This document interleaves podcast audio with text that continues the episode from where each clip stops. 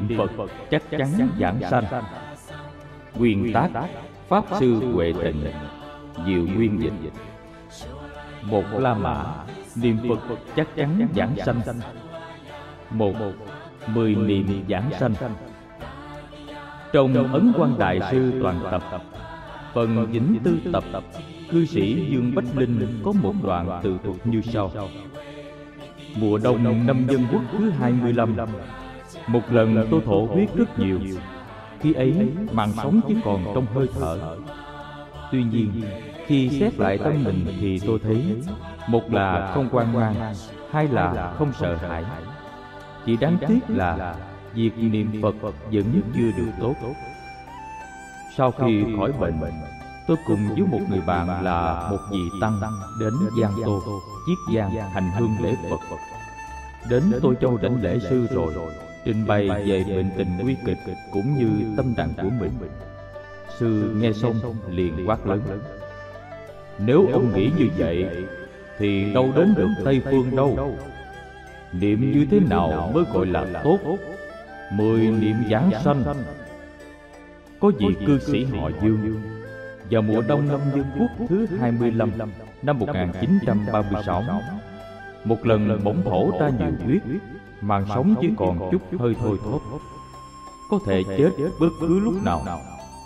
khi ấy tâm trạng của ông ra sao? ông ta không quan mang rối loạn cũng chẳng sợ hãi. thông thường con người khi lâm chung tâm thường sẽ bị chi phối nhiều bề tinh thần không làm chủ được. đường trước mờ mịt không nơi nương tựa. nhưng tất cả những trạng thái ấy vì cư sĩ này đều không gặp phải. ngược lại ông ta rất bình tĩnh. ông chỉ băn khoăn một điều là tuy hàng ngày mình niệm nam mô a di đà phật nhưng chưa được tịnh niệm tương tục vẫn còn vọng tưởng xen tạp sau khi khỏi bệnh ông cùng với một vị tăng đến giang tô chiết giang hành hương lễ phật không biết lúc này đại sứ ấn quang đang bế quan trong chùa báo quốc ở tô châu hay ở chùa trên núi linh nham. Cuối cùng ông ta đến tô châu đảnh lễ đại sứ ấn quang. Rồi trình bày về bệnh tình cũng như tâm trạng của mình. đại sư ấn quang nghe xong lập tức quát. nếu như ông còn ôm khư khư cái thứ quan niệm này thì e rằng không thể giảng sanh được đâu niệm phật như thế nào mới gọi là tốt? Mười niệm đã đủ để giảng sanh. Sao lại có chuyện niệm tốt với không tốt? Huống hồ ông niệm phật, đâu phải chỉ có mười niệm. Trong quán kinh phần hạ phẩm hạ sanh nói, đầy đủ mười niệm.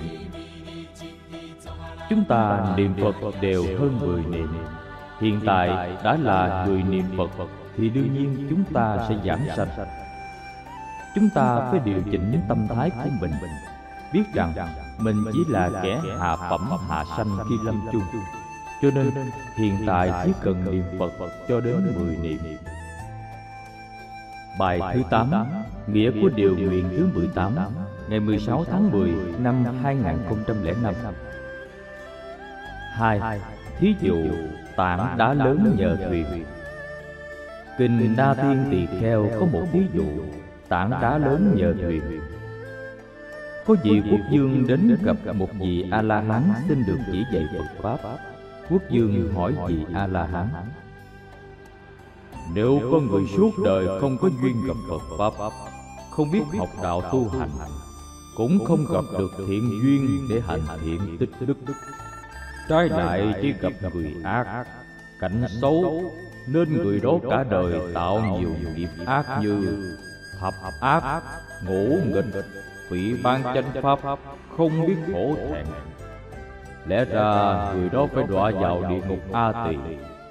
Thế nhưng khi lâm chung nếu người ấy khởi tâm niệm mấy câu phật hiệu thì có thể thoát khỏi nghiệp địa ngục mà giảng sanh tịnh độ. Tôi ờ, không tin là có đạo lý này.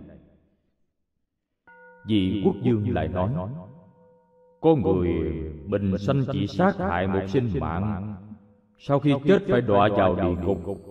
Tôi cũng không tin lại à, có thứ đạo lý này. Vì A-la-hán nghe quốc dương nói xong Thì ung dung hỏi Nếu đại dương đem thả một viên đá nhỏ trên mặt nước Thì nó nổi hay chìm?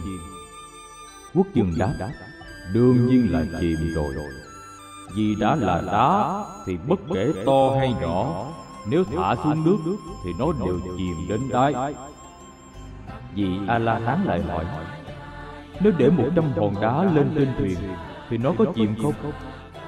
Quốc dương đáp, Đương nhiên là không chìm, Bởi vì nó được đặt lên trên thuyền Vì A-la-hán liền nói, Lý đạo cũng như vậy một người cả đời làm nhiều việc ác, Tội nghiệp vô cùng sâu nặng. Cũng giống như một trăm hòn đá kia. Lẽ ra nhất định phải chìm xuống tận đáy nước, Nổi lời việc không bao giờ có. Thế nhưng, Khi lâm chung nếu người ấy niệm Phật Đương vào nguyện lực từ bi cứu độ của Phật, Thì sẽ thoát khỏi tội đọa vào địa ngục A Tỳ. Cũng giống như để một trăm hòn đá lớn lên trên thuyền, Cũng không thể chìm được còn một người cả đời chỉ sát hại một sinh mạng. Tội nghiệp như thế không phải là nặng. Nhưng vì người này không nương tựa vào sức cứu độ của Phật. Cho nên, theo nghiệp lực mình đã tạo Mà phải đọa vào địa ngục. Cũng giống như viên đá tuy nhỏ, Nhưng nếu không được để lên thuyền, Thì rốt cuộc cũng bị chìm xuống đáy biển. Quốc dương nghe xong thí dụ này, liền phát nhiên đại ngộ từ đó tin tưởng niệm phật có thể giảng sanh tịnh độ. thế giới ta bà còn gọi là đời ác ngũ trượt chúng sanh trong cõi này trong tâm đều chất đầy chủng tử nghiệp lực tham sân si mạng nghi. chỉ khác là có người thiện nhiều ác ít có người ác nhiều thiện ít. thậm chí có người suốt đời chỉ tạo ác chưa từng hành thiện tích đức Thế nhưng tuyệt đối không hề có người nào cả đời chỉ hành thiện tích đức mà chưa từng làm qua việc xấu. Thế nên sở dĩ chúng sanh sanh ra ở thế giới ta bà này là đều do cùng có cộng nghiệp cùng một bản chất. Cho nên chúng ta là người học Phật, nhất là người tu học pháp môn tịnh độ, phải tự thấy mình là một chúng sanh tội ác, sống trong đời ác ngũ trượt cũng giống như thí dụ hòn đá lớn vừa nói ban nãy. Nhất định phải nương vào thuyền bản nguyện của đức phật a di đà thì mới có thể từ bờ sanh tử bên này vượt qua biển khổ lục đạo tới bờ niết bàn bên kia được. Bất luận là người nào, bất kể tu pháp môn gì, nếu không nương vào phật lực thì cũng đều giống như viên đá cuối cùng sẽ chìm xuống đáy biển, tiếp tục luân hồi. Bài khai thị thứ nhất cho liên hữu ở mừng nam của pháp sư huệ tịnh, ngày 25 tháng 3 năm 2006 ba, chân thực phát nguyện giảng sanh, chuyên xưng danh hiệu phật hoa sen ở tịnh độ hiện.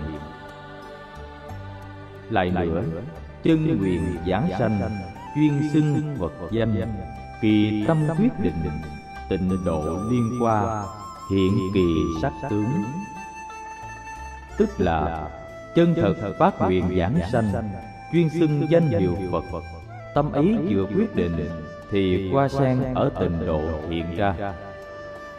Chân nguyện giảng sanh, Nghĩa là từ trong tâm chân thật Phát nguyện giảng sanh về cõi tịnh độ của Đức Phật A-di-đà chứ không phải chỉ nói suông ở cửa miệng mà thôi.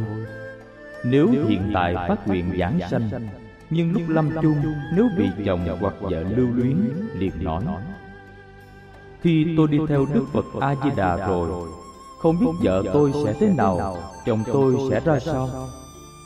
đó không phải là chân thật phát nguyện giảng sanh. cho nên người tu tịnh độ chuyên xưng danh hiệu phật nếu tâm quyết định thì quyết định được giảng sanh. Tâm không quyết định thì việc giảng sanh sẽ không quyết định. Nếu tâm người ấy quyết định Thì ngay khi đó ở thế giới cực lạc Hoa sen của chúng ta liền xuất hiện. Không những thế Trên hoa sen còn ghi rõ họ tên và hình ảnh của chúng ta. Do đó, tuy thân chúng ta còn ở ta bà, nhưng hình ảnh của chúng ta đã ở trong hoa sen trên cõi cực lạc rồi.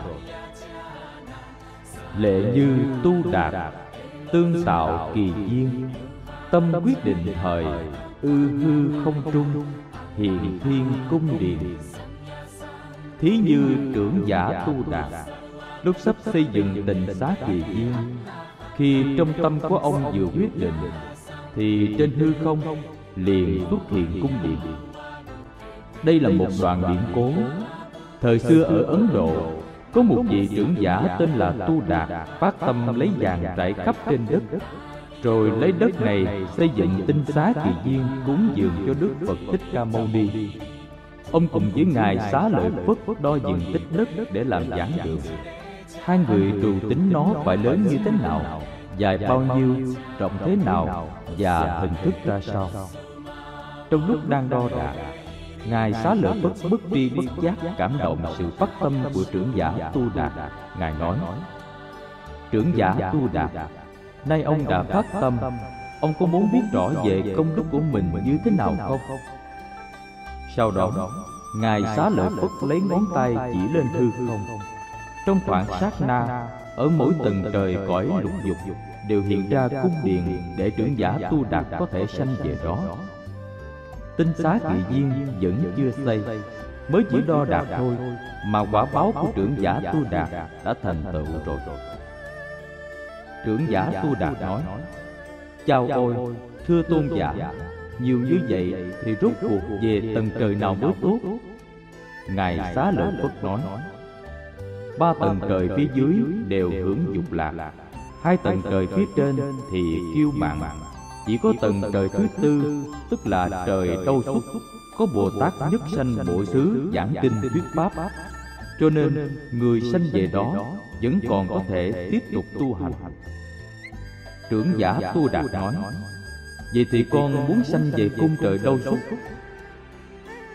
Khi ông vừa khởi lên tâm niệm này, thì chỉ trong nháy mắt, tất cả cung điện của các cõi trời khác đều ẩn hết chỉ còn lại cung điện của trời đâu xuất nhân quả là như vậy. Cho nên nói, thiện có thiện báo, ác có ác báo. Chúng ta cũng vậy. Vừa khởi một niệm muốn giảng sanh, thì ở thế giới cực lạc đã có hoa sen của chúng ta rồi. Phán định về hai đường khó và dễ. Trong Huệ Tịnh Pháp Sư Giảng Diễn tập 1 Trang 151, 153 4. Phát nguyện giảng sanh là sự kết tinh của trí huệ. Triều Tống có một vị xuất gia nổi tiếng Cũng là một vị cao tăng thời bấy giờ. Đó là luật sư Nguyên Chiếu.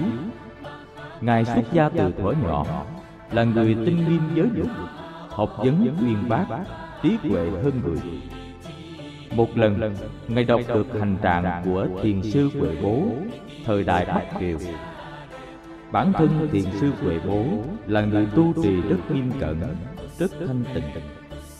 thiền sư cho rằng giảng sanh về thế giới cực lạc là để hưởng lạc. chẳng bằng phát tâm đại bi ở trong tam ác đạo cứu độ các chúng sanh thống khổ. đó chẳng phải là phù hợp với bản hoài của Đức Phật Thích Ca Mâu Ni và phù hợp với ý nghĩa của việc học Phật sao? Luật sư Nguyên Chiếu bị ảnh hưởng khi đọc đến đoạn văn đề. Ngài cũng phát nguyện không giảng sanh về thế giới cực lạc, mà ở trong tam ác đạo để cứu độ chúng sanh. Từ đó về sau, hệ thấy người niệm Phật cầu giảng sanh cực lạc là Ngài quỷ bắn, coi thường cho những người này là trốn tránh là tiểu thừa rồi một ngày ngày lâm trọng bệnh đau đớn vô cùng. thần thức mờ mờ mịt mịt. khi ấy ngài không có cách nào khởi được tâm đại bi cũng không có biện pháp nào tư duy được nghĩa không bất tăng bất giảm. lúc này ngài mới phát hiện ra rằng cái gọi là tâm nguyện từ bấy lâu nay của mình thực ra là vô cùng mỏng manh hời hợt quan niệm ấy không phù hợp với căn cơ của mình. pháp không hợp cơ. giả sử lúc đó mình chết không biết rồi sẽ đi đâu. Sau khi khỏi bệnh, Ngài vô cùng ăn năn, dốc lòng sám hối những quan niệm trước kia của mình. Về sau, Ngài đọc được tác phẩm Tịnh Độ Thập Nghi Luận của Đại sư Trí Giả Tôn Thiên Thai. Trong đó nói, Bồ Tát sơ phát tâm, chưa đắc vô sanh pháp nhận, vẫn cần phải luôn luôn ở bên Phật. Ý của câu văn này nghĩa là cần phải giảng sanh về thế giới cực lạc trước để được thân cận Đức Phật A Di Đà. Như thế, chẳng những không bị thoái chuyển mà còn tiến dần lên quả vị Phật. Lại nữa, trong tịnh độ thập nghi luận nói, phàm phu đầy phiền não, mặc dù có tâm đại bi, muốn phát nguyện ở thế giới ta bà cứu độ chúng sanh thống khổ, nhưng việc này không thể làm được. Giống như đứa trẻ sơ sinh, cần phải được chăm sóc tốt. Nếu rời cha mẹ, đứa trẻ không thể nào trưởng thành được mà có thể sẽ chết. hoặc giống như con chim non nhất định phải nương vào cành cây. không thể đem tung nó lên bầu trời như con chim đã trưởng thành được luật sư nguyên chiếu vô cùng tán thành. Ngài biết quan niệm của mình là sai lầm. Liền dứt bỏ hết những sở học trước đây. Từ đó về sau, ngài chuyên đọc kinh luận tịnh độ, chuyên niệm danh hiệu đức phật a di đà trọn đời chẳng dám rời xa pháp môn này. Về sau, ngài lại đọc được lời khai thị của đại sư Thiện đạo. Phàm người chuyên tu niệm phật mười người tu, mười người giảng sanh. Trăm người tu, trăm người giảng sanh. Nhưng nếu tạp tu, thì e rằng trong trăm người chẳng được một hai người giảng sanh. Trong nghìn người chẳng có được năm ba người giảng sanh. Luật sư nguyên chiếu liền y cứ vào lời khai thị của đại sư thiền đạo, chuyên niệm một câu nam mô a di đà phật. Bởi thế cho nên nói chuyên niệm câu nam mô a di đà phật, cầu giảng sanh cực lạc, là sự kết tinh trí huệ một đời học phật của luật sư nguyên chiếu. Quan điểm về giá trị của người học phật và người thế tục không giống nhau. Người thế tục thường đem việc kiếm tiền nhiều hay ít, địa vị thế nào, học chứng ra sao, ra để đánh giá. Nhưng tiêu chuẩn của người học phật thì ngược lại người học phật thường nói phải biết có nhân quả báo ứng lục đạo luân hồi. có việc giải thoát sanh tử luân hồi là việc tối trọng yếu của đời người. như thế dẫu cho không được học hành cũng chẳng biết chữ. nhưng đức phật thích ca cũng khen ngợi đó là người có trí huệ. bằng không? dù cho có vài cái bằng học gì tiến sĩ loại giỏi đức phật cũng bảo người đó là kẻ ngu si. Hai la mã. Phải nên phát nguyện nguyện sanh về cõi nước kia. Một, phải nên phát nguyện nguyện sanh về thế giới cực lạc. Tông chỉ của kinh a di đà là khuyên chúng ta nên giảng sanh về thế giới cực lạc. Chẳng những đức phật a di đà là giáo chủ của thế giới cực lạc mà ngài còn thành phật đến nay đã mười kiếp. ngài luôn luôn duỗi tay mời gọi. gian sinh chúng ta hãy để ngài cứu độ về thế giới cực lạc. trong nhiều bộ kinh đức phật thích ca mâu ni cũng khuyên nhủ chúng ta nhất định phải phát nguyện giảng sanh về thế giới cực lạc. thí như kinh a di đà là bộ kinh rất ngắn. chỉ có một nghìn tám trăm năm mươi tám chữ nhưng có tới ba lần đức phật thích ca mâu ni ân cần khẩn thiết khuyên chúng ta nhất định phải giảng sanh về thế giới cực lạc. đoạn thứ nhất khuyên giảng sanh. chúng sanh văn giả ưng đương phát nguyện. nguyện. Sanh bị uất. chúng sanh nghe rồi phải nên phát nguyện sanh về cõi nước kia. đoạn thứ hai văn thị thuyết giả ưng đương phát nguyện sanh bị quốc độ. nghe lời ấy rồi phải nên phát nguyện sanh về cõi nước kia. đoạn thứ ba nhược hữu tính giả ưng đương phát nguyện sanh bị quốc độ. nếu có người tin phải nên phát nguyện sanh về cõi nước kia. Có thể nói, lòng từ bi của Đức Phật Thích Ca Mâu Ni là vô cùng sâu sắc. Ngài nhiều lần nhấn mạnh, khuyên bảo, mong muốn chúng ta nhất định phải giảng sanh về thế giới cực lạc. Hai văn giải thích về Kinh A Di Đà trong Tuệ Tình Pháp Sư giảng diễn tập 1, trang 50 và 51. Hai, thông thường người ta hay hiểu lầm về thiền căn phước đức nhân duyên. Phương pháp giảng sanh về thế giới cực lạc theo ý tiêu cực ở trên mà nói là bất khả dĩ thiểu thiện căn phước đức nhân duyên đắc sanh bị quốc. không thể đem chút ít thiện căn phước đức nhân duyên mà được sanh về cõi nước kia. vậy thì ý nghĩa của 14 chữ này là thế nào?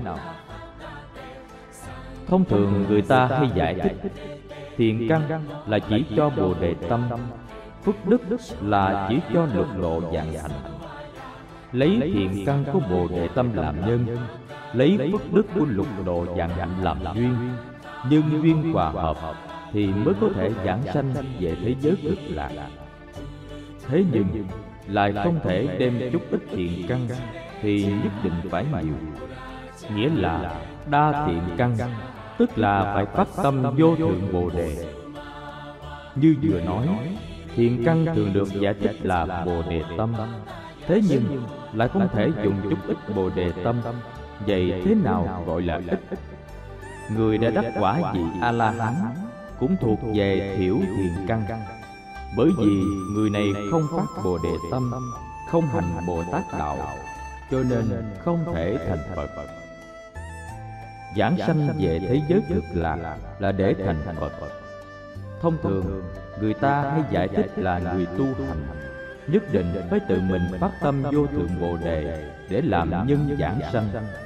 đã phát tâm bồ đề thì nhất định phải hành bồ tát đạo. Do đó phải rộng tu lục độ dạng hành. đây gọi là phước đức. lấy nhân tâm vô thượng bồ đề cộng với duyên phước đức lục độ dạng hành. nhưng duyên hòa hợp mới đủ để được giảng sanh về thế giới cực lạc. Góc độ giải thích này không hề sai, nhưng chúng ta cần hiểu cho rõ ràng. Theo sự giải thích như trên, thì chúng sanh nhất định phải tự mình tích lũy thành tựu phúc đức nhân duyên của tâm bồ đề, cộng với lục độ dạng hành. Còn đối với chúng ta, phước đức là do đức phật a di đà tích lũy thành tựu then chốt của vấn đề là ở chỗ này. hai văn giải thích về kinh a di đà. Trong Huệ Tịnh Pháp Sư Giảng Diễn Tập 1 Trang 51 và 52 Ghi chú Các văn giải thích khác về câu kinh. Bất khả dĩ thiểu thiện căn phước đức nhân duyên Đắc sanh bị quốc Không thể đem chút ít thiện căn phước đức nhân duyên Mà được sanh về cõi nước kia. Phạn văn Hán dịch. Tam tạng Pháp Sư Huyền Trang. Chẳng phải nhờ chút ít tiền căn mà các loài hữu tình được giảng sanh về thế giới cực lạc của Đức Phật vô lượng thọ. Phạn văn Anh dịch. Nhà ngôn ngữ học mục lạc Chúng sanh không thể dựa vào các việc làm thiện ở thế gian này mà được sanh về cõi nước kia. Phạn văn, Nhật dịch, Học giả Phật giáo Trung Thông Nguyên, không thể đem chút ít việc thiện mà mong được giáng sanh về cõi nước của Đức Phật vô lượng thọ. Tạng văn, Nhật dịch, Học giả Phật học từ bản quyển nhã, Không thể đem chút ít thiện căn mà mong được giáng sanh về cõi nước của Đức Phật vô lượng thọ. Ba Thế nào gọi là thiện nam tử, thiện nữ nhân? Chúng ta hãy xem lại câu kinh dưới đây. xá lời Phất Nếu có thiện nam tử, thiện nữ nhân Nghe nói đến Đức Phật A-di-đà Rồi chấp trì danh hiệu Đây chính là đáp án cho câu hỏi ở trên Về thiện nam tử, thiện nữ nhân.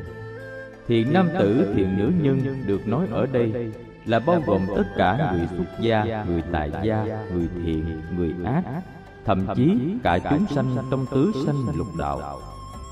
chỉ cần người đó nghe đến danh hiệu đức phật a di đà từ đó về sau nhất hướng chuyên xưng danh hiệu phật thì đều được gọi là thiện nam tử thiện nữ nhân. cho nên mười phương chúng sanh được nói trong điều nguyện thứ 18 của đức phật a di đà chính là thiện nam tử thiện nữ nhân. hai văn giải thích về kinh a di đà trong Huệ Tịnh Pháp Sư Giảng Diễn Tập 1 Trang 52 và 53 4. Chấp trì danh hiệu là Đa Thiện Căn, Đa Phước Đức Mười phương chúng sanh nghe nói đến Đức Phật A-di-đà Nghe nói đến Đức Phật A-di-đà ở đây. Không phải chỉ là nghe người ta niệm một tiếng A-di-đà Phật Mà gọi là nghe nói đến Đức Phật A-di-đà đâu. Không phải như vậy mà là nghe thiện tri thức giảng giải về nguyên do về nội dung cứu độ mười phương chúng sanh trong điều nguyện thứ 18 của Đức Phật A Di Đà. Rồi người đó trong tâm tin đạo lý nhân quả này, đây mới gọi là nghe nói đến Đức Phật A Di Đà. Nghĩa là trong tâm người ấy tin nhận Di Đà cứu độ và nguyện sanh Di Đà tịnh độ. Sau đó chuyên xưng Di Đà Phật danh đây là tin nhận tại nơi tâm cũng gọi là chấp trì danh hiệu chấp chấp trong chấp trì nghĩa là tin tưởng kiên định không thay đổi trì là không tan không mất. ý nói trong tâm tin nhận đạo lý này một cách vĩnh viễn không hoài nghi không thay đổi. cũng tức là hoàn toàn tin nhận di đà cứu độ nguyện sanh di đà tịnh độ chuyên xưng di đà phật danh. đây gọi là chấp trì. trong tâm tin nhận sự cứu độ của đức phật a di đà ngoài miệng tự nhiên xưng niệm danh hiệu nam mô a di đà phật. Cho nên gọi là đa thiện căn đa phước đức. Chính là nghe nói đến đức phật a di đà rồi chấp trì danh hiệu. cũng như nói Người muốn giảng sanh về thế giới cực lạc Nhất định phải là hạng đa thiện căn, đa phước đức.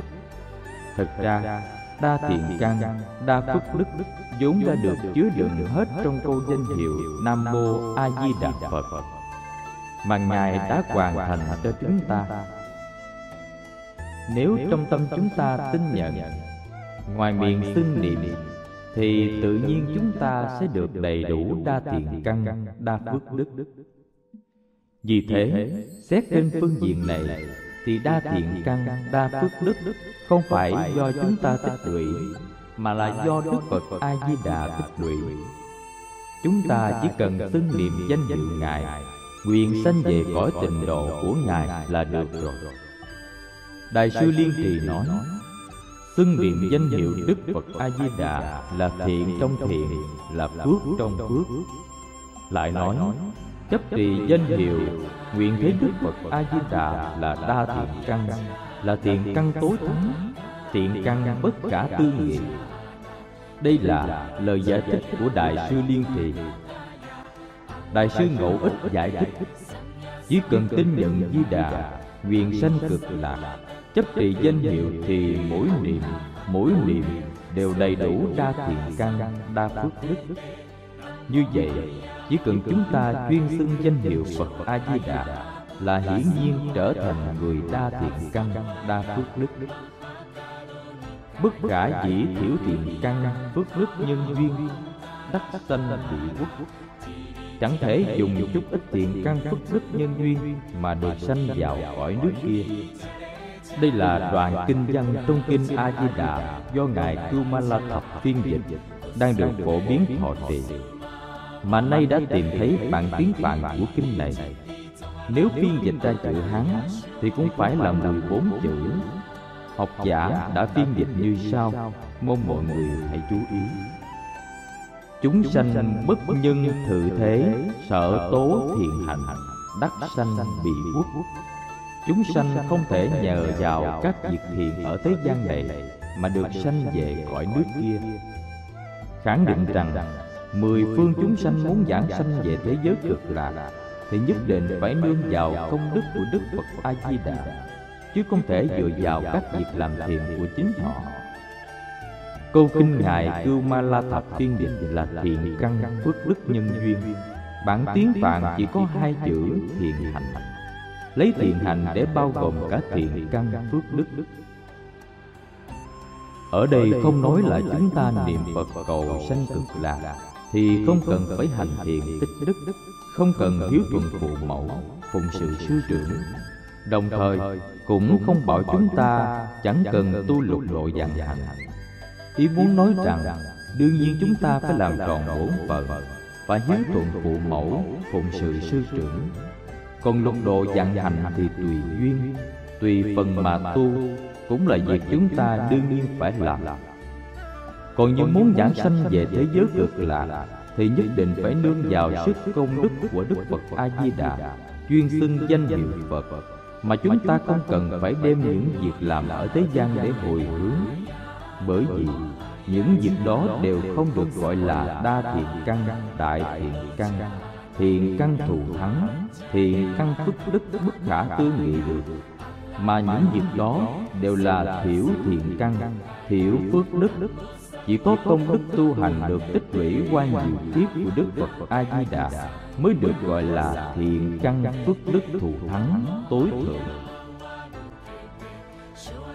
Chúng ta muốn giảng sanh về thế giới cực lạc.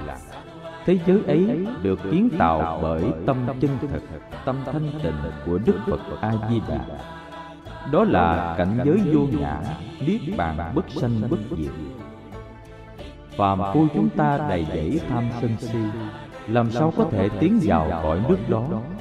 Nhân quả không phù hợp, không tương ưng. Nhất định phải nhờ công đức thiện căn vô ngã, vô lậu của đức phật a di đà mới có thể tiến vào thế giới cực lạc. Do đó, kinh a di đà nói, chúng ta phải nghe nói đến đức phật a di đà rồi sau đó mới chấp trì danh hiệu đạo lý chính là ở chỗ này. vì sao? vì đức phật a di đà kiến tạo thế giới cực lạc. ngài nhất định phải hoàn thành công đức giảng sanh cho chúng ta. sau đó hồi hướng hết cho chúng ta. kinh vô lượng thọ nói ngã ư vô lượng kiếp bức di đại thí chủ. Phổ tế chư bần khổ thề bất thành hành chánh giác. nghĩa là ta ở vô lượng kiếp không làm đại thí chủ cứu khắp người nghèo khổ thề không thành hành chánh giác. đây là thệ nguyện của đức phật a di đà. Ngài nói ta từ vô lượng kiếp đến nay đều làm một đại thí chủ. vì vậy đức phật a di đà còn có tên gọi khác là đại thí chủ tức là người bố thí lớn. Đức phật a di đà bình đẳng cứu độ chúng sanh nghèo khổ ở khắp mười phương. Chúng ta khi còn ở thế gian này, phải chịu đủ mọi bần cùng khốn khổ. Sau khi chết, lại phải chịu luân hồi trong sáu nẻo. Khổ không thể nói hết được. Đức phật a di đà nhất định phải làm một đại thí chủ đến cứu độ chúng ta từ khía cạnh này mà nói, công đức là do đức phật a di đà mang lại, cho nên gọi là phật lực. Chúng ta nhờ niệm phật, nương vào phật lực mà được giảng sanh cực lạc. Ngoài ra, có một đoạn kinh văn, đức phật a di đà nói, vì chúng khai pháp tạng, quảng thí công đức bảo, vì chúng sanh khai tạng pháp rộng thí báo công đức Đức Phật A Di Đà vì mười phương chúng sanh chúng ta mà mở tạng pháp giảng sanh thành Phật. Cho nên nói vì chúng khai tạng pháp trọng thí báo công đức, bố thí trọng lớn công đức quý báu cho chúng ta, khuyên chúng ta phải lìa khỏi ta bà giảng sanh cực lạc mà thành tựu Phật quả. Một đoạn khác trong kinh vô lượng thọ nói: Linh chư chúng sanh công đức thành tựu khiến các chúng sanh thành tựu công đức. là đức phật khiến cho mười phương chúng sanh thành tựu công đức giảng sanh thành phật. Một đoạn khác trong kinh vô lượng thọ lại nói dĩ bất thỉnh chi pháp thí chư lê thứ. Tức là dùng pháp không thỉnh ban cho tất cả mọi người Đức Phật A Di Đà lấy pháp giảng sanh mà mười phương chúng sanh chúng ta không hiểu nổi, nhưng có thể lãnh thọ được để đem ra bố thí cho chúng ta. Do đó, đối với chúng ta, pháp môn này gọi là pháp môn Di Đà cứu độ. Chúng ta tin nhận pháp môn Di Đà cứu độ cũng có nghĩa là chúng ta tin nhận pháp môn chuyên xưng danh hiệu Đức Phật A Di Đà hai văn giải thích về kinh a di đà trong huệ tịnh pháp sư giảng diễn tập 1 từ trang 53 đến trang 58 năm nhất tâm bất loạn. nay giải thích về nhất tâm bất loạn. có rất nhiều trứ tác đều giải thích nhất tâm bất loạn. là chúng sanh niệm phật phải đạt đến công phu nhất tâm bất loạn. ví như phải đạt đến sự nhất tâm bất loạn. Thậm chí có thể là lý nhất tâm bất loạn, tức là cảnh giới cao thượng. Nếu không, chí ít cũng phải đạt đến công phu thành biến khi thức cũng như trong mộng đều như một tịnh niệm tương tục. Kỳ thật, giải thích như vậy là hoàn toàn sai lầm. Đây là đem giáo lý thông thường ra để giải thích về giáo lý tịnh độ. Thật ra, ý nghĩa nhất tâm bất loạn ở đây rất đơn giản và cũng hoàn toàn phù hợp với câu nói. Chúng ta nghe nói đến Đức Phật A-di-đà trong tâm tin nhận Di Đà cứu độ. Ngoài miệng xưng niệm danh hiệu A-di-đà Phật, hoặc một ngày cho đến bảy ngày, hoặc một ngày hoặc bảy ngày, ở đây là chỉ cho mạng sống của chúng ta tùy theo mạng sống của chúng ta kéo dài được bao lâu mà chuyên xưng câu danh hiệu này?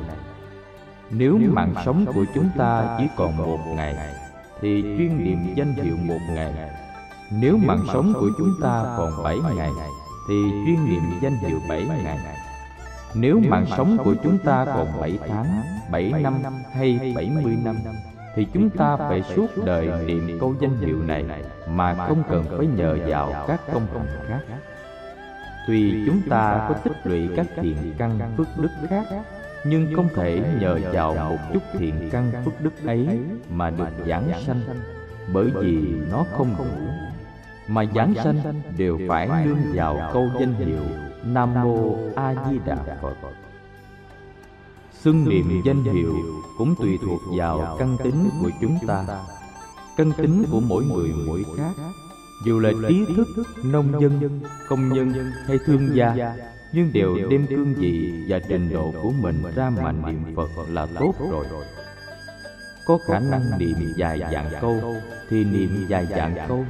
không thể niệm dài dạng câu. chỉ niệm được vài nghìn câu thì niệm vài nghìn câu có khả năng nhiều thì niệm nhiều. có khả năng ít thì niệm ít. nhưng hệ có thời gian thì liền xưng niệm câu danh hiệu này còn như trong lúc đang niệm phật tâm có tán loạn hay không tán loạn? có vọng tưởng hay không có vọng tưởng? điều này không thành vấn đề. bởi vì giảng sanh không phải nhờ vào công phu của chúng ta. cùng với việc có vọng tưởng tạp niệm hay không có đạt đến công phu nhất tâm hay không đều chẳng liên quan. đâu phải chúng ta nhất tâm mới giảng sanh. không nhất tâm thì chẳng thể giảng sanh. hoặc là nhất định lâm chung phải chánh niệm hiện tiền mới giảng sanh. không chánh niệm thì không thể giảng sanh. hoặc lại nói khi lâm chung phải có người trợ niệm mới giảng sanh. không có người trợ niệm thì không thể giảng sanh. vân vân. Ở đây không đề cập đến những điều đó. bởi vì tất cả đều là sức của đức phật a di đà. Chỉ cần chúng ta một lòng chuyên niệm danh hiệu ngài nguyện sanh về thế giới cực lạc. suốt đời không thay đổi thì khi lâm chung đức phật a di đà tự nhiên sẽ hiện thân tiếp dẫn chúng ta giảng sanh cực lạc. hoàn toàn không tồn tại vấn đề công phu có nhất tâm bất loạn hay không vì thế, nhất tâm bất loạn ở đây chính là tâm chuyên niệm danh hiệu Đức Phật A-di-đà. chuyên tin đức phật a di đà không thay đổi không tạp loạn. đây là nhất tâm bất loạn. nếu có người nói này bạn anh a có một pháp môn đặc biệt thù thắng. bạn đến học chứ? chúng ta cũng chẳng hiếu kỳ vì bất luận pháp môn nào cũng đều không bằng câu danh hiệu a di đà phật của chúng ta. chỉ cần một câu danh hiệu nam mô a di đà phật này đã có đầy đủ dạng đức. việc giảng sanh của chúng ta lập tức thành tựu. chẳng cần phải nhờ vào các công hành khác. sở dĩ chúng ta không hiếu kỳ không động loạn là bởi chúng ta có tâm tin nhận đối với đức phật a di đà đây gọi là nhất tâm bất loạn. Hiện tại, phiền não, vọng tưởng tập niệm của chúng ta khởi lên. Chúng ta cũng đừng vì thế mà lo lắng cho rằng hỏng bét rồi. Ta muốn giảng sanh về thế giới cực lạc, mà lại có những tâm niệm này, thì đức phật a di đà làm sao có thể cứu độ ta? Liệu ngài có bỏ rơi ta không? Hoàn toàn không nên và không cần phải lo lắng như thế. Xin hỏi mọi người, có ai lại không có tham sân si? Có ai mà không có vọng tưởng tạp niệm? Nếu bạn không có tham sân si, vọng tưởng tạp niệm, thì bạn đã là a la hán rồi. Đức phật a di đà hoàn toàn không vì cứu độ bậc a la hán ngài trải qua trăm kiếp tư duy để phát ra lời thệ nguyện và trải qua nhiều kiếp tu hành lẽ nào lại không có giá trị ư? bản thân các vị a la hán có thể tự ra khỏi tam giới lục đạo luân hồi. cần gì đức phật a di đà phải cứu độ. cho nên đối tượng mà đức phật a di đà muốn cứu độ chính là chúng sanh trong đời ác ngũ trượt ngũ trượt nghĩa là kiếp trượt kiến trượt phiền não trượt chúng sanh trượt mạng trượt chúng sanh chúng ta xưa nay vốn là có kiến trượt phiền não trượt thì mới là phàm phu. nếu chúng ta không có kiến trượt không có phiền não không có tham sân si mạng nghi thì chúng ta đâu phải là phàm phu. mà không phải là phàm phu thì cũng không phải là đối tượng mà đức phật a di đà muốn cứu độ. thế nên theo phương diện này thì chính vì chúng ta có phiền não, nên mới hổ thẹn và vui vẻ niệm một câu danh hiệu a di đà phật này. Đồng thời, vì chúng ta có phiền não, nên mới càng biết ơn sự cứu độ của đức phật a di đà vì vậy, xin các điên hữu niệm phật cầu giảng sanh cực lạc. Chớ nên thấy mình có phiền não, tạp niệm, mà sanh tâm sợ hãi, thoái lưu cảm thấy mình không đủ tư cách giảng sanh rồi hoài nghi đức phật a di đà. Nếu nghĩ như vậy thì chẳng khác gì cầm dao đâm vào ngực đức phật a di đà khiến cho ngài phải đau lòng mà rơi lệ.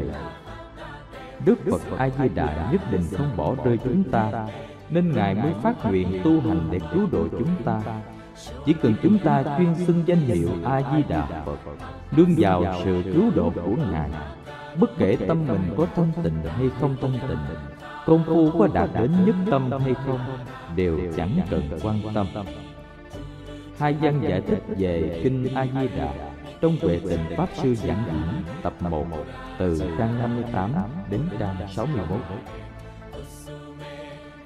6. Ba đoạn văn nói về hai tầng nhân quả là yếu chỉ của Kinh A-di-đà. Kinh văn, Tổ sư giải thích, chú giải. Kinh văn, Bất khả dị thiểu thiện căn phước đức nhân duyên, đắc sanh bỉ quốc văn thuyết a di đà phật, chấp trì danh hiệu, nhược nhất nhật, phân phân nhược thất nhật, nhất tâm bất loạn, kỳ nhân lâm mạng chung thời. A di đà phật, giữ chư thánh dũng hiện tại kỳ gì thì nhân trung thời tâm bất nhiên đảo. Tức đắc vãng sanh a di đà phật cực lạc quốc độ. Dịch nghĩa không thể đem chút ít thiện căn phước đức nhân duyên mà được sanh về cõi nước kia. Nghe nói về Đức Phật A Di Đà, rồi chấp trì danh hiệu, hoặc một ngày, vân vân, đến hoặc bảy ngày, nhất tâm bất loạn. Người ấy khi sắp mạng chung, Đức Phật A Di Đà cùng chư thánh chúng hiện ra trước mắt người ấy. Người này khi mạng chung, tâm không điên đảo, liền được giảng sanh về thế giới cực lạc của Đức Phật A Di Đà. Tổ sư giải thích trong pháp sự tán của đại sư Thiện Đạo giải thích đoạn kinh văn này như sau: cực lạc vô vi niết bàn giới. Tùy duyên tạp thiện, khổ năng sanh. Cố sự như lai truyền yếu pháp. Giáo niệm chi đà truyền phục duyên. Thất nhật, thất dạ tâm vô gián. Trường thời khởi hành, bội gia nhiên. Lâm chung, thánh chúng, trì hoa hiện thân tâm dũng dược tọa liên hoa. tọa thời tức đắc vô sanh nhẫn. nhất niệm nghinh tương chí phật tiền pháp lượng tương y cánh lai trước. chứng đắc bất thoái nhập tam hiền. nghĩa là cực lạc là vô vi niết bàn. tùy duyên tạp thiện khó giảng sanh cho nên Như Lai chọn Pháp yếu Dạy niệm di đà chuyên lại chuyên Bảy ngày bảy đêm không gián đoạn. Hành trì lâu dài gấp bội thêm. Lâm chung thánh chúng mang hoa đến. Thân tâm hớn hở ngồi tòa sen. Ngồi rồi liền đắc vô sanh nhẫn. Một niệm liền sanh ở trước Phật pháp lữ cùng nhau mang y đến chứng được bất thoái nhập tam hiền. chú giải không thể đem chút ít thiện căn phước đức nhân duyên mà được sanh về cõi nước kia. đa số người ta đều cho rằng người tu hành cần phải phát tâm bồ đề rộng tu lục độ vạn hạnh hành thiện tích đức thì mới là đa thiện căn, đa phước đức.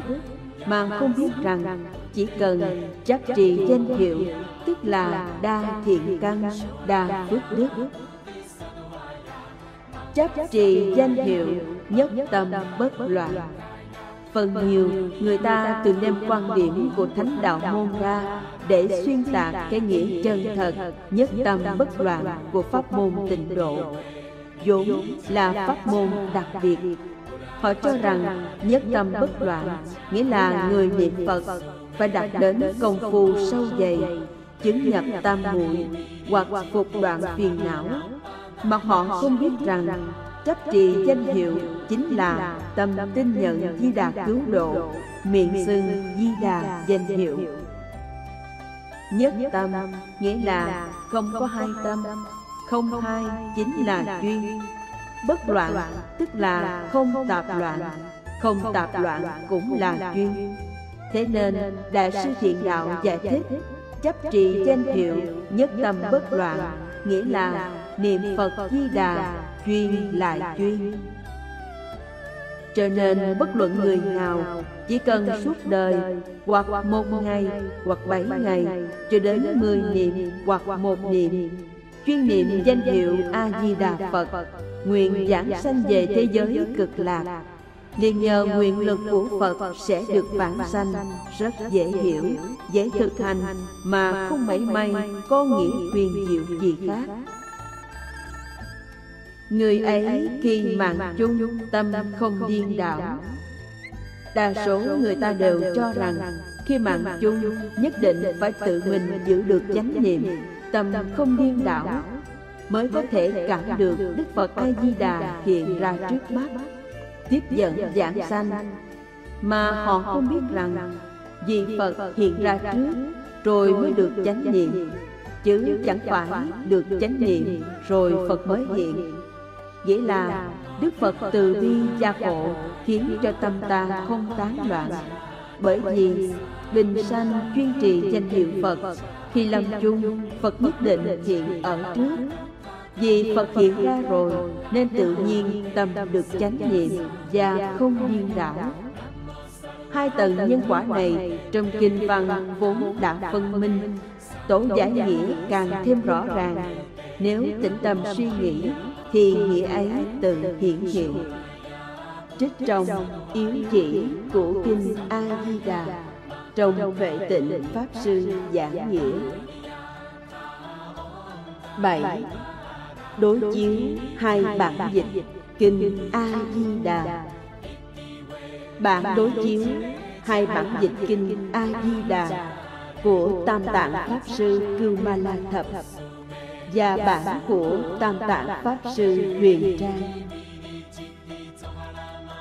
Pháp Sư Cưu Ma La Thập dịch là Kinh Phật Thuyết A-di-đà. Huyền Trang Pháp Sư dịch là Kinh Xưng Tán Tịnh Độ Phật Nhiếp Thọ. Điểm giống nhau. Cả hai bản dịch đều dịch là xá lợi Phất. Trong Kinh Phật Thuyết A-di-đà Pháp Sư Cương Ma La Thập dịch là Nếu có thiện nam tử, thiện nữ nhân. Trong Kinh Xưng Tán Tịnh Độ Phật Nhiếp Thọ Pháp Sư Huyền Trang dịch là. Nếu các thiện nam tử hoặc thiện nữ nhân có niềm tin thanh tịnh. Pháp Sư Cưu Ma La Thập dịch Nghe nói đến Đức Phật A-di-đà Pháp Sư Huyền Trang dịch là Được nghe công đức trang nghiêm của thế giới cực lạc Và danh hiệu Đức Phật vô lượng thọ. Có vô lượng vô biên công đức. Bất khả tư nghị như thế. Pháp Sư Cưu Ma La Thập dịch là Chấp trì danh hiệu Tam Tạng Pháp Sư Huyền Trang dịch là Nghe rồi suy nghĩ.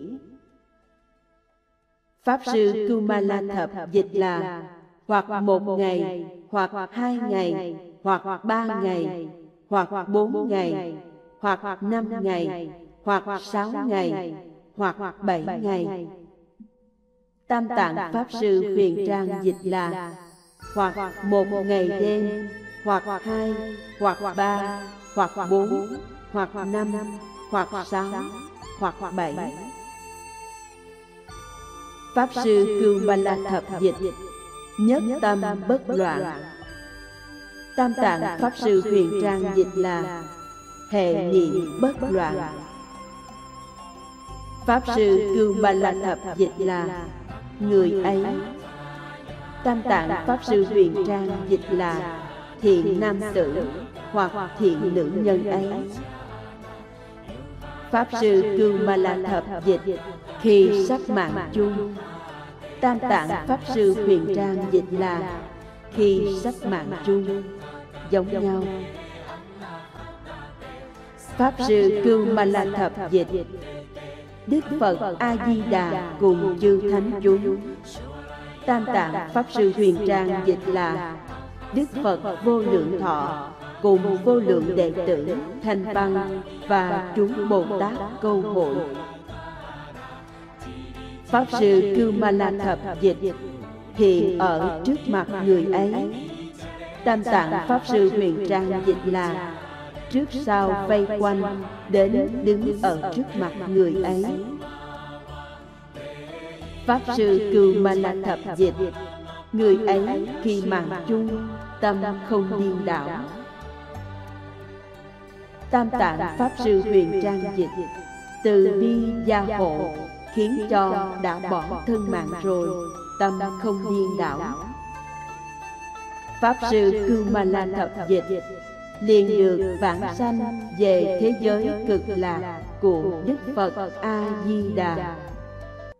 Tam Tạng Pháp Sư Huyền Trang dịch là theo chúng hội của Đức Phật sanh về thế giới cực lạc thanh tịnh của Đức Phật vô lượng thọ.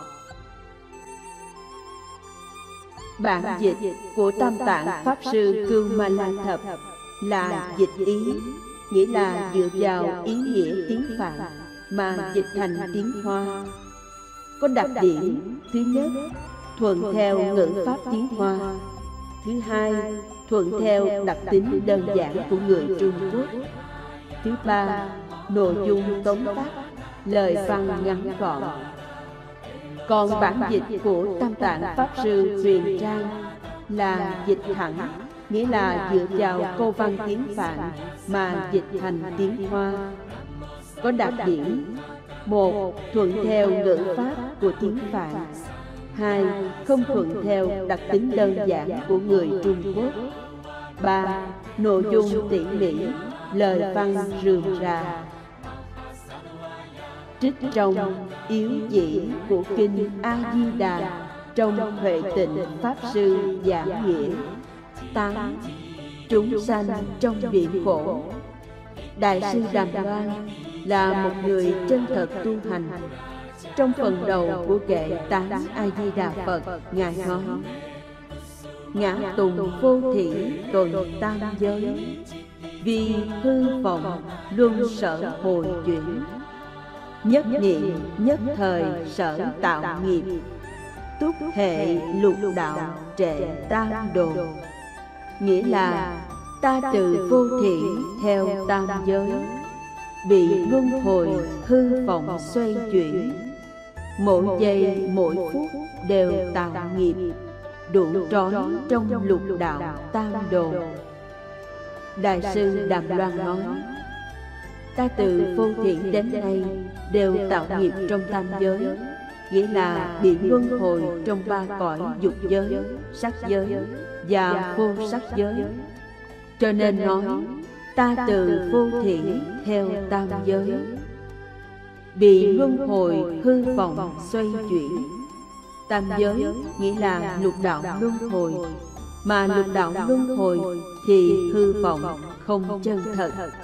nhưng chúng ta cứ thản nhiên ôm cái hư vọng cho là chân thật nên một khi đã ở trong luân hồi rồi thì bị lưu chuyển không bao giờ ngừng nghỉ. mãi đến tận hôm nay chúng ta vẫn mỗi giây mỗi phút đều tạo nghiệp đủ để trói buộc trong lục đạo tam đồ. mỗi giây mỗi phút cũng là tâm tâm niệm niệm hiện tại tâm tâm niệm niệm đều tạo nghiệp tuy nói nghiệp có thiện nghiệp và ác nghiệp. nhưng ngài đàm loan nói nghiệp này đủ để trói buộc chúng ta trong lục đạo tam đồ. nghĩa là đều ở trong ba đường ác. ý của đoạn văn này nói đại sư đàm loan tự nhận mình là một phàm phu tạo tội tạo nghiệp nghiệp mà ngài đã tạo trong từng sát na, không phải là thiện nghiệp mà là nghiệp ở trong ba đường ác. Đức phật thích ca mâu ni nói, lục đạo là biển khổ, biển này rõ ràng là không bờ cũng không đáy. Sự luân hồi trong lục đạo không có giới hạn, cũng không có kết thúc. Chúng ta thường trồi lên hụt xuống trong lục đạo trồi lên nghĩa là ở trong biển này thỉnh thoảng chúng ta được sanh làm người. chợt nhô đầu lên trong khoảng mấy hơi thở rồi lại chìm xuống. ngay cả đại sư đàm loan cũng tự nhận mình là một chúng sanh trồi lên hụt xuống trong tam ác đạo. huống chi chúng ta ngài sống vào thời nam bắc triều vua nương phụ đế phải hướng đến ngài đảnh lễ và tôn xưng ngài là bồ tát loan. Vua của bắc triều bắc ngụy thì tôn xưng ngài là thần loan. Người như vậy mà tự nhận mình là một chúng sanh tội ác thì huống gì chúng ta? chúng ta không có một chút năng lực cơ hội nào để thoát khỏi lục đạo vì thế nếu không có đức phật a di đà đã vì chúng ta mà phát ra điều nguyện thứ 18 thì chúng ta sẽ vĩnh viễn bị luân hồi trong lục đạo không có ngày ra khỏi. chúng sanh khởi tâm động niệm như thế nào?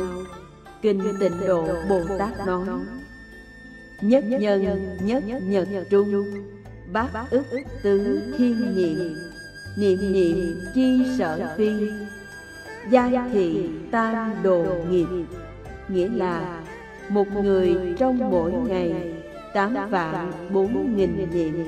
hành vi trong mỗi niệm đều là nghiệp tam đồ. mỗi người trong một ngày có bao nhiêu ý niệm? có tám vạn bốn nghìn ý niệm. đây không phải là con số mà là một thứ biểu pháp. cũng có nghĩa là vô lượng vô biên số ý niệm không thanh tịnh hành vi của những ý niệm này không phải giúp cho chúng ta được sanh làm người, sanh lên thiên đường hay thoát ly lục đạo luân hồi, mà trái lại đều là tạo nghiệp trong tam đồ địa ngục, ngạ quỷ, súc sanh. Tâm niệm của chúng ta rõ ràng là như vậy. Nghĩ đến mà kinh hoàng, cho nên kinh địa tạng nói nam diêm phù đề chúng sanh, cử chỉ đồng niệm, vô bất thị nghiệp, vô bất thị tội. Nghĩa là chúng sanh trong cõi nam diêm phù đề cử chỉ động niệm không gì chẳng phải là nghiệp, không gì chẳng phải là tội. Nghĩa là chúng ta khởi tâm động niệm, tất cả ngôn ngữ, hành vi của ba nghiệp, thân khẩu ý đều là nghiệp đều là tội. kinh địa tạng lại nói nghiệp lực thậm đại năng địch tu di năng thâm cự hải năng chứng thánh đạo. nghĩa là nghiệp lực rất lớn có thể sánh với núi tu di có thể sâu rộng như biển có thể làm chướng ngại thánh đạo. nghiệp lực của chúng sanh có thể sánh bằng núi tu di tu di là ngọn núi cao nhất trong vũ trụ. nhưng nghiệp tội của chúng ta so với núi tu di còn cao hơn. sâu rộng như biển. đại hải là sâu nhất. nhưng tội nghiệp của chúng ta so với đại hải còn sâu hơn. như vậy nếu đức phật a di đà không phát ra lời thệ nguyện nếu ta thành phật vân vân thì chúng ta vĩnh viễn phải chịu luân hồi trong ba cõi sáu đường. Ba cõi này đại sư đàm loan miêu tả như thế nào? Ngài nói, ba cõi là hư giả, là nhiễm ô, là điên đảo, là phá hoại, là luân hồi, là vô cùng. Nghĩa là nhân và quả của chúng sanh trong ba cõi đều hư giả, không chân thật đều là nhiễm ô không thanh tịnh.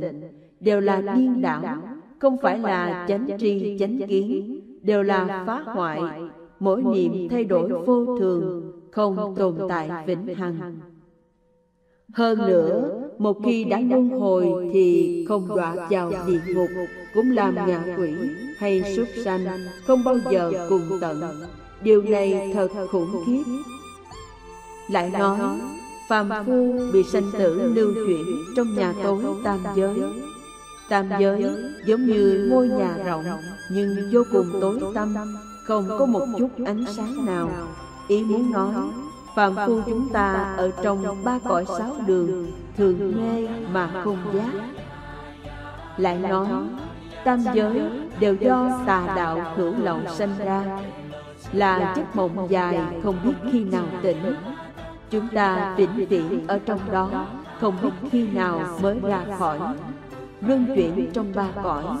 Nếu không gặp được phật pháp, hoặc gặp phật pháp nhưng không gặp được pháp môn cứu độ của đức phật a di đà thì vĩnh viễn ở trong nhà tối tam giới. Trong lục đạo, như giấc mộng lớn, không thể nào thoát khỏi. Nghĩa của điều nguyện thứ 18 ngày 20 tháng 3 năm 2005 Ba La Mã, Hành đạo không khó. Một, Đạo khó hành và đạo dễ hành. Căn cơ của chúng sanh có muôn vàng sai khác, Nên trên lộ trình tiến tu đến địa vị bất khoái chuyển Cũng có rất nhiều pháp môn. Trong dị hành phẩm. Bồ Tát Long Thọ đem tất cả pháp môn tu để đạt đến bất khoái chuyển chia ra thành đạo khó hành và đạo dễ hành. Đạo khó hành thì hoặc là hoàn toàn dựa vào sức mình hoặc là tu hành một nửa tha lực, một nửa tự lực. Đạo dễ hành là chỉ cho pháp môn tu hành được Đức Phật A Di Đà cứu độ của tông tịnh độ mà Bồ Tát Long Thọ đã nhấn mạnh, đó là đạo dễ hành, nghĩa là hoàn toàn dựa vào tha lực. Tha lực ở đây là chỉ riêng cho sức cứu độ của Đức Phật A Di Đà. Vì vậy, đạo dễ hành có thể nói là hoàn toàn nương vào sức của Đức Phật A Di Đà, không có mảy may nào là sức của mình. Ví dụ như có một người không biết bơi, chẳng may bị rơi xuống biển, không có cách nào sang được bờ bên kia. Anh ta vùng vẫy đau khổ, sắp chết chìm trong gan tấc thì bỗng Đức Phật A Di Đà chèo thuyền bản nguyện đến bên anh ta. Ngài nói: Người không có sức cũng không có ai cứu, nên nay ta đến để cứu ngươi. Nói rồi, Đức Phật A-di-đà kéo anh ta lên thuyền đại nguyện. Người này không cần phải mua vé, cũng chẳng cần phải phụ giúp người lái một tay, mà lại mau chóng sang được bờ bên kia một cách an toàn. Nên Bồ Tát Long Thọ, thí dụ đây là pháp môn đi thuyền. Ở nước Ngụy, nước Tấn, thời đại Nam Bắc Triều, có một vị tổ sư của tông tịnh độ là Đại sư Đàm Loan. Ngài cũng kế thừa tư tưởng của Bồ Tát Long Thọ. Bồ Tát Long Thọ cho rằng đạo dễ hành là pháp môn đi thuyền, nghĩa là nhờ ngồi trên thuyền, cho nên mau tới mà không bị thoái lui. Còn Ngài ví đạo khó hành giống như đi bộ, nghĩa là dùng sức của mình để tự đi. Ý nghĩa của việc đi thuyền là dù bản thân có sức lực nhưng trên suốt lộ trình cũng không cần sử dụng. Huống hồ bản thân không có một chút sức lực nào nên mới bị đọa lạc thì nhất định phải nhờ vào sức cứu độ của Đức Phật A Di Đà. Nội dung chủ yếu của vị hành phẩm là hỏi đáp về đạo khó hành và đạo dễ hành. Để nói rõ về đạo dễ hành, sau đó chị hỏi đáp về đạo dễ hành, nhờ đó hiển bày trọn vẹn tư tưởng của Bồ Tát Long Thọ. Vẫn viết chỉ A Duy Việt Trí Địa Giả Hành chư nan hành Cửu nải đắc khả hoặc đoạn thanh văn bích chi Phật địa, hoặc nhĩ giả, thị đại suy hoạn, chân chân. Nhược chư Phật sở thuyết, hữu dị hành đạo, tật đắc chí, a duy việt trí, địa phương tiện giả, nguyện vị thuyết chi. Hỏi, người tu hành muốn đắc a duy việt trí, phải trải qua thời gian lâu dài làm những hành khó làm mới có thể chứng đắc hoặc rơi vào hàng thanh văn hay bích chi Phật. Nếu như vậy thì thật là một điều đáng lo lắng. Như chư Phật đã dạy, có đạo dễ hành là phương tiện mau chóng đắc an duy việt trí. Cuối xin Ngài hãy chỉ dạy cho chúng con được biết. Phán định về hai đường khó và dễ trong tình huệ Pháp Sư giảng diễn Tập 1 trang 99 đến 101 2. Môn Thánh Đạo và môn Tịnh Độ Bồ Tát Long Thọ nói, Phật Pháp có vô lượng Pháp môn. Lại nói Bồ Tát Đạo cũng như vậy. Cho nên nói, Phật Pháp chính là Bồ Tát Đạo. Nhưng bất luận là Phật Pháp hay Bồ Tát Đạo cũng đều có thể chia thành hai môn là đạo khó hành và đạo dễ hành. Nội dung của đạo khó hành giống như đi bằng chân trên đường bộ. Trên hành trình đi thì rất cực khổ, là nhiều, là lâu đến, là thoái tâm, nhất định phải siêng năng tinh tấn. không những phải trải qua nhiều kiếp tu tập các thứ pháp môn, mà còn có thể bị thoái chuyển. Đặc biệt, đạo dễ hành thì không phải như vậy giống như đi đường thủy ngồi trên thuyền rất thoải mái. không những rất dễ đi mà lại mau đến. là một và nhanh là chắc chắn. một nghĩa là chỉ cần duy nhất xưng niệm danh hiệu đức phật a di đà mà không cần phải nhờ vào các công đức khác để hồi hướng. chỉ cần nhất hướng duyên xưng a di đà phật là đủ thôi hơn nữa kết quả lại nhanh chóng thành tựu ngay trong hiện tại. đồng thời chắc chắn vãng sanh một trăm phần trăm không còn bị thoái chuyển. Bồ Tát Long Thọ đem toàn bộ giáo pháp của Đức Phật chia thành hai môn là đạo khó hành và đạo dễ hành. Đạo sư Đàm Loan tiến thêm một bước, phân tích thành tự lực và tha lực. Kế đến, đệ tử của Đại sư Đàm Loan là Đại sư Đạo Phước, tiếp tục phân ra thành môn Thánh Đạo và môn Tịnh Độ.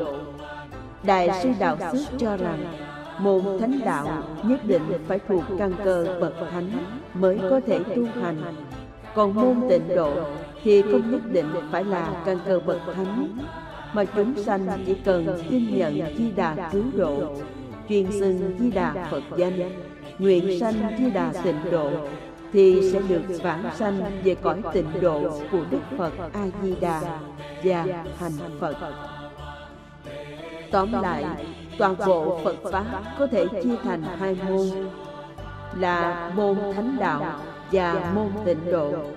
Môn thánh đạo là đạo khó hành, nó thuộc về tự lực, chỉ căn cơ bậc thánh mới có thể tu được luận về tu hành là phải tu như thế nào? nghĩa là giống như đi bộ. cho nên là khổ là nhiều là lâu là thoái lui. đã có thoái chuyển thì việc chứng quả bất định. còn môn tịnh độ thì thế nào? là đạo dễ hành là tha lực. tất cả phàm phu đều có thể tu được nghĩa là nói tâm tin vào pháp môn cứu độ. tin như thế nào?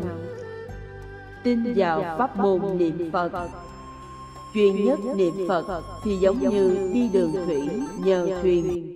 cho nên là vui là duy nhất là nhanh là chắc chắn mà vạn sanh quyết định. môn thánh đạo và môn tịnh độ đều là phật pháp đạo khó hành và đạo dễ hành cũng là phật pháp. tự lực và tha lực cũng đều là phật pháp. cho nên chúng ta không thể nói rằng phải dũng mãnh tinh tấn tu hành mới là Phật Pháp. Còn ung dung thoải mái niệm Phật thì không phải là Phật Pháp. Quan niệm này không đúng. Thông thường, đa số tín đồ Phật giáo đều so sánh và sùng kính những bậc tu hành khổ hạnh. Họ cho rằng học Phật quý ở tu hành khổ hạnh. Cho nên, người có trải qua tu khổ hạnh mới được đại chúng tin phục còn các ông già bà lão là những người không biết chữ Chẳng qua chỉ mất mấy môi niệm Phật Như thế thì có gì là quý Thậm chí có người còn hoài nghi. Chẳng lẽ đây cũng là Phật Pháp ư?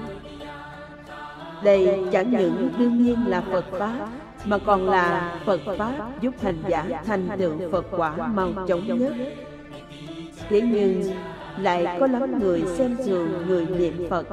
Họ cho rằng ta là người có học vấn thế này, Có thể thâm nhập kinh tạng Tinh tấn thế kia Có thể học đủ các pháp môn. Chẳng lẽ ta lại giống như các ông già bà lão? Suốt ngày chỉ niệm một câu Nam Mô A Di Đà Phật thôi sao? Chính vì có thiên chấp này Nên mới sanh tâm kiêu mạn. Nếu tình trạng cứ như vậy Thì như trong kinh vô lượng thọ nói khó mà tin được pháp môn này phán định về hai đường khó và dễ trong huệ tịnh pháp sư giảng diễn tập 1 trang 139 đến 142 3. Môn thánh đạo là giáo pháp tu hành tự lực. Môn thánh đạo là giáo pháp tu hành tự lực Hoàn toàn dựa vào khả năng và sức lực của mình. Đời đời kiếp kiếp ở trong lục đạo không mất thân người. Tu hành lục độ phản hành để chứng quả. Nhưng giáo pháp này chỉ căn cơ bậc thánh mới có thể tu hành nổi Cho nên gọi là khó. Còn môn tịnh độ là giáo pháp tính tâm tha lực. Đời này, lúc này ở thế giới ta bà Nhất hướng niệm Phật, giảng sanh về tịnh độ cực lạc để chứng quả.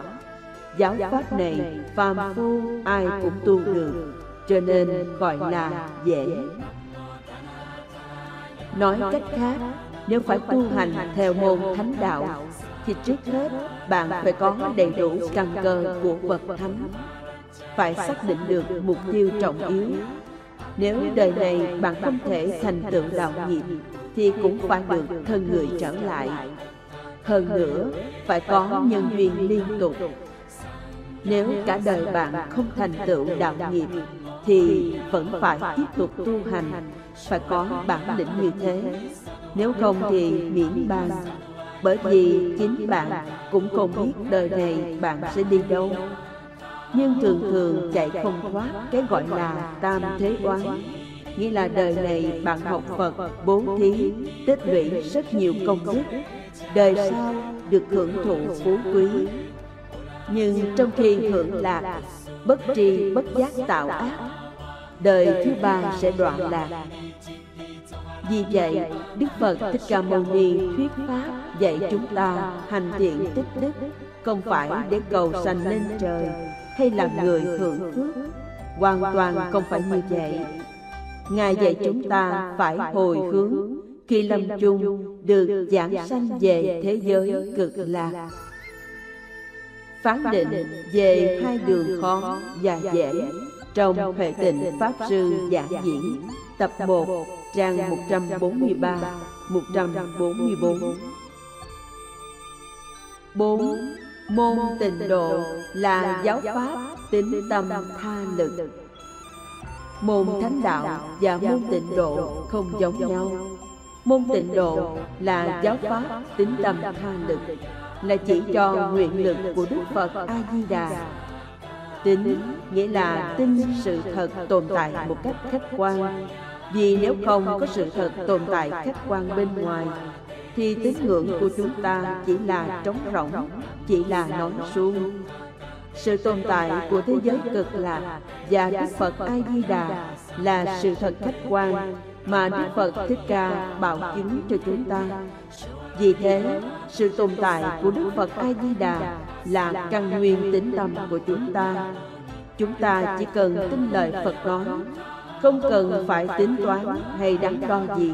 Tự nhiên, thật thà tin tưởng, không nghi ngờ, không lo lắng, lập tức tiếp nhận được sự cứu độ của Đức Phật A-di-đà.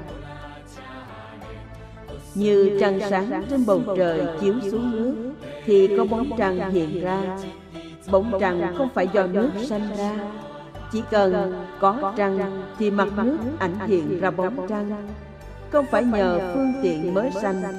Hồ to cũng được, chén nhỏ cũng được chỉ e rằng bạn lấy nắp vùng mà che các đồ đựng nước lại. Bằng không thì chẳng có gì phải bàn. Nhìn dòng sông có nước Thì nhìn dòng sông đều có bóng răng. Cũng vậy, chỉ cần chúng ta bằng lòng tiếp nhận sự cứu độ của Đức Phật A-di-đà Thì trong tâm mỗi người đều có công đức của Ngài. Đức Phật A-di-đà ở cùng một chỗ với chúng ta. Cùng ra, cùng vào, cùng ngủ, cùng thức, cùng công tác Và mãi mãi bảo hộ chúng ta. Thế nhưng nếu chúng ta đem tâm thủy của mình che kín lại Hoài nghi Làm gì có Đức Phật A-di-đà? Làm gì có thế giới cực lạc? Đâu có chuyện dễ dàng như thế. Thiên hạ đâu có chuyện ăn bánh không phải trả tiền. Nói những lời như vậy là tự đánh mất lợi ích lớn Giống như mặt trời chiếu khắp đại địa chiếu cả cây to lẫn cây nhỏ, chiếu cả người xuất gia lẫn người tại gia, chiếu cả người tu hành lẫn người không tu hành. Thế nhưng nếu bạn tự mình trốn tránh, ẩn náu ở trong động hay trong nhà, thì bạn không thể tiếp xúc được với ánh mặt trời. Cho nên, pháp môn tịnh độ này là giáo pháp tính tâm tha lực, nghĩa là ngay ở trong đời này, lúc này, tại thế giới ta bà này, tin tưởng niệm Phật chắc chắn vàng sanh. Và nhất hướng niệm Phật thì lâm chung sẽ được giảng sanh về thế giới cực lạc chứng quả vị. Nhất hướng nghĩa là không có hai hướng ba hướng không phải hôm nay niệm phật, ngày mai lại niệm cái khác. Nếu tâm tư không nhất định này tu pháp này, mai lại tu pháp khác, thì không phải là nhất hướng. Nhất hướng là từ khi mới bắt đầu phát tâm, Liên tục cho đến lúc giảm sanh đều không thay đổi. Mới là nhất hướng niệm Phật. Người thật sự tin Phật thì luôn nhất hướng niệm Phật Lâm chung được vãng sanh về cõi tình độ cực lạc để chứng quả vị Ý của câu văn trên là Môn tịnh độ không yêu cầu người niệm Phật phải ở thế giới ta bà này chứng quả vị, mà là về thế giới cực lạc rồi mới chứng quả vị. Còn tu theo môn thánh đạo thì bắt buộc người tu hành phải ở ngay thế giới ta bà này chứng quả vị. Đời này không thành tựu thì đời sau trở lại. Đời sau nếu không thành tựu thì đời sau nữa trở lại tiếp tục tu hành liên tục cho đến khi chứng quả. Chúng ta không làm được như vậy, nghĩ đến con đường phải trải qua nhiều đời, nhiều kiếp khổ tu, là nhiều, là lâu, là thoái chuyển của đạo khó hành, mà bản thân thì hoàn toàn không có một chút năng lực nào. Hơn nữa, nghĩ đến Đức Phật A-di-đà đã chuẩn bị đầy đủ cho chúng ta rồi. về đến thế giới cực lạc rồi mới chứng quả vị Việc này thì mọi người thiện, ác, phàm phu Ai ai cũng có thể làm được. Tóm lại Giáo pháp tu hành theo môn thánh đạo trong Phật Pháp Là đạo khó hành, là tự lực, là khổ Là lấy việc tu hành lục độ vạn hành làm tông chỉ. còn môn tịnh độ là giáo pháp tính tâm là tinh Phật, là đạo dễ hành, là tha lực, là vui, là lấy tính nguyện truyền xưng danh hiệu Phật làm tông chỉ.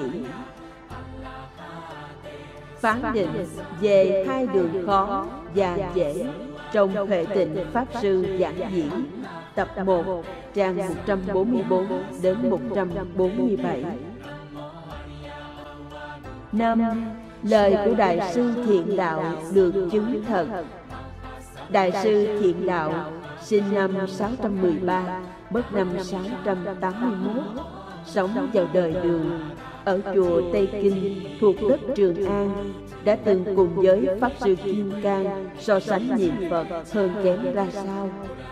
Đại sư Thiện Đạo ngồi trên tòa cao phát nguyện. Y cứ vào rất nhiều kinh điển đại thừa của Đức Phật nói, Niệm Phật được giảng sanh tịnh độ, Bất luận là người lúc bình thường học Phật, Cả đời niệm Phật, Hay là người mới chỉ niệm Phật được mấy ngày Thậm chí là người lúc sắp chết mới biết niệm Phật. Chỉ niệm được 10 tiếng hoặc một tiếng A-di-đà Phật. Nương vào Phật lực đều nhất định được giảng sanh về thế giới Tây Phương cực lạc. Nếu nói lời này là chân thật, tuyệt đối không lừa dối chúng sanh, thì xin cho toàn bộ tượng Phật trong chùa đều phóng ánh sáng để làm chứng. Nếu pháp môn niệm Phật này là giả dối, chẳng qua là khi Phật nói những lời dụ dỗ để đánh lừa chúng sanh, chứ thực ra đều không thể vãng sanh tịnh độ. Nếu như vậy, thì Đại sư Thiện Đạo tôi lập tức đọa vào đại địa ngục ngay ở trên tòa này, chịu đau khổ vĩnh viễn không có ngày ra khỏi. Sau khi nói lời ấy xong, Đại sư Thiện Đạo cầm gậy như ý, Chỉ vào các tượng Phật trong chùa. Lập tức sự việc bất khả tư nghị đã diễn ra. Đó là toàn bộ tượng Phật đều phóng ánh sáng lớn. Trích trong niệm Phật kính do Đạo Kính và Đại sư Thiện Đạo biên tập vào đời đường. Lợi ích thù thắng của việc niệm Phật trong Niệm Phật Cảm ứng lục. Tập 1 trang 70